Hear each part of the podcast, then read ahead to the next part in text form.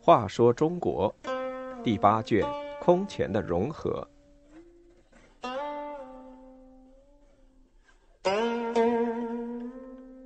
六十九，荒唐皇帝。萧齐末代皇帝东昏侯萧宝卷是一个荒唐皇帝，他身上集中了一切罪恶，真是罄竹难书。他的亲信、弄臣和宦官为虎作伥。更加重了百姓的灾难。明帝萧鸾心狠手辣，但内心却充满恐惧，妄想鬼神能赐福给他，因而特别相信重用那些与鬼神打交道的巫师。由于心虚，他每次出门都要算卦占卜，明明往南去，对外称却是西行；明明东游。则说北往，病重也秘而不宣，强打精神，早朝批奏章。直到宫中传出了求故纸旧书中银白色杜鱼治病，外面才知道了他的病情。由于萧兆业除萧鸾犹豫不决，才致使萧鸾得手，所以萧鸾临死前对儿子萧宝卷谆谆教导说。切切记住隆昌的教训，做事不可仁厚。永泰元年（公元498年七月），明帝在位四年就死了。一个月以后，太子萧宝卷继位，是为东昏侯。这位东昏侯从小就不爱读书，通宵达旦捕鼠作乐。明帝刚死，他不乐意灵柩放在太极殿上。吩咐赶快下葬。大臣徐孝嗣进谏说这不合礼制，于是才拖延下来。萧宝卷临丧并无半点悲痛，每当按规定要到灵前哀哭时，他总是称喉咙痛不去。太中大夫杨禅是个秃头，入宫祭奠时哀嚎痛哭，帽子落地。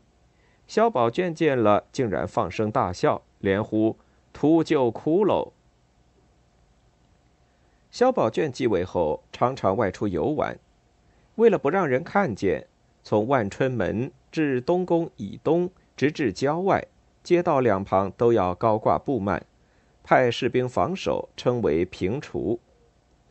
所经道路，居民必须回避，违者格杀勿论。有的人要到马路左边的亲戚家去。往往要在城里绕一个大圈子才能到达。每天四更鼓声四起，布幔见己就列到路上。百姓见这天要戒严，赶紧赶路。萧宝卷出游无一定去处，东西南北无处不往，有时甚至夜出昼归，鼓乐吹打，火光烛天，不论寒暑风雨，都要外出。动辄数十骑左右随从，加上无赖小子，前呼后拥，不下四五百人。百姓被折腾得无法正常生活，开店的关门打烊，打柴的不能上山，生孩子的只好寄居远地，死了人也没法出门送葬，弄得民怨沸腾。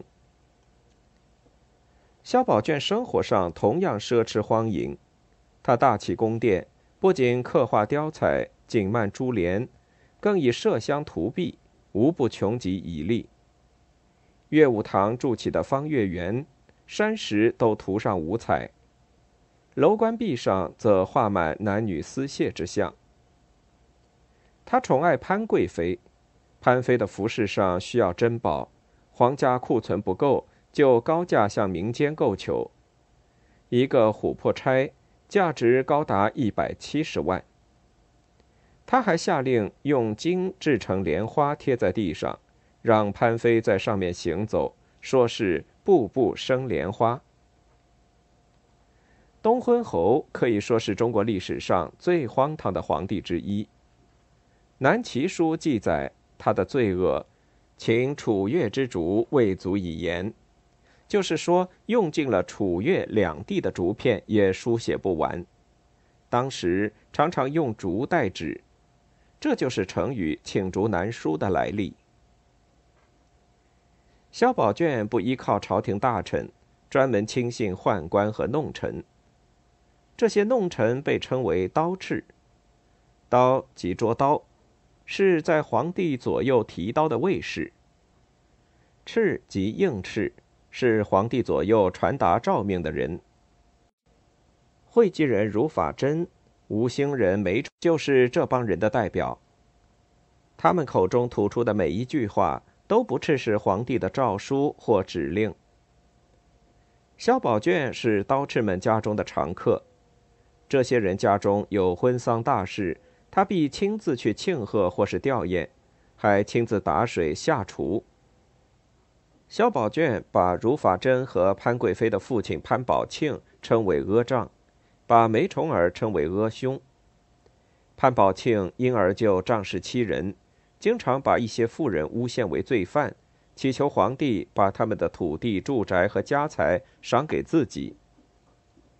为了防止报仇，还把这些人家中的男丁全部杀死，有时甚至还殃及亲戚和邻居。有一个小宦官王宝孙，只有十三四岁，最受萧宝卷的宠爱，外号叫昌子。据说。昌是被老虎吃的人变成的鬼，这个鬼不敢离开老虎，反而给老虎当帮凶，专门引导老虎去吃人，就是所谓的为虎作伥。王宝孙仗着皇帝的宠爱，任意改变诏令，控制大臣，甚至骑马闯入金銮殿。公卿大臣见到他，只得屏息而立，不敢声张。当时这些弄臣差不多都有鬼的外号，有一个叫赵鬼的，能读西京赋。他对萧宝卷说：“百梁台火灾之后，兴筑建章宫。”萧宝卷于是大兴土木，工人们通宵达旦的劳动，他还嫌造得太慢。为了满足妃子们的打扮，他又下令人民缴纳仙鹤翎毛、白鹿绒毛。野鸭毛等代替赋税，弄臣们又利用这个机会大肆贪污，往往课税一份而要缴纳十份。他们甚至直接派人到各州县收取，不通过地方政府。郡县守宰们谁也不敢吭声。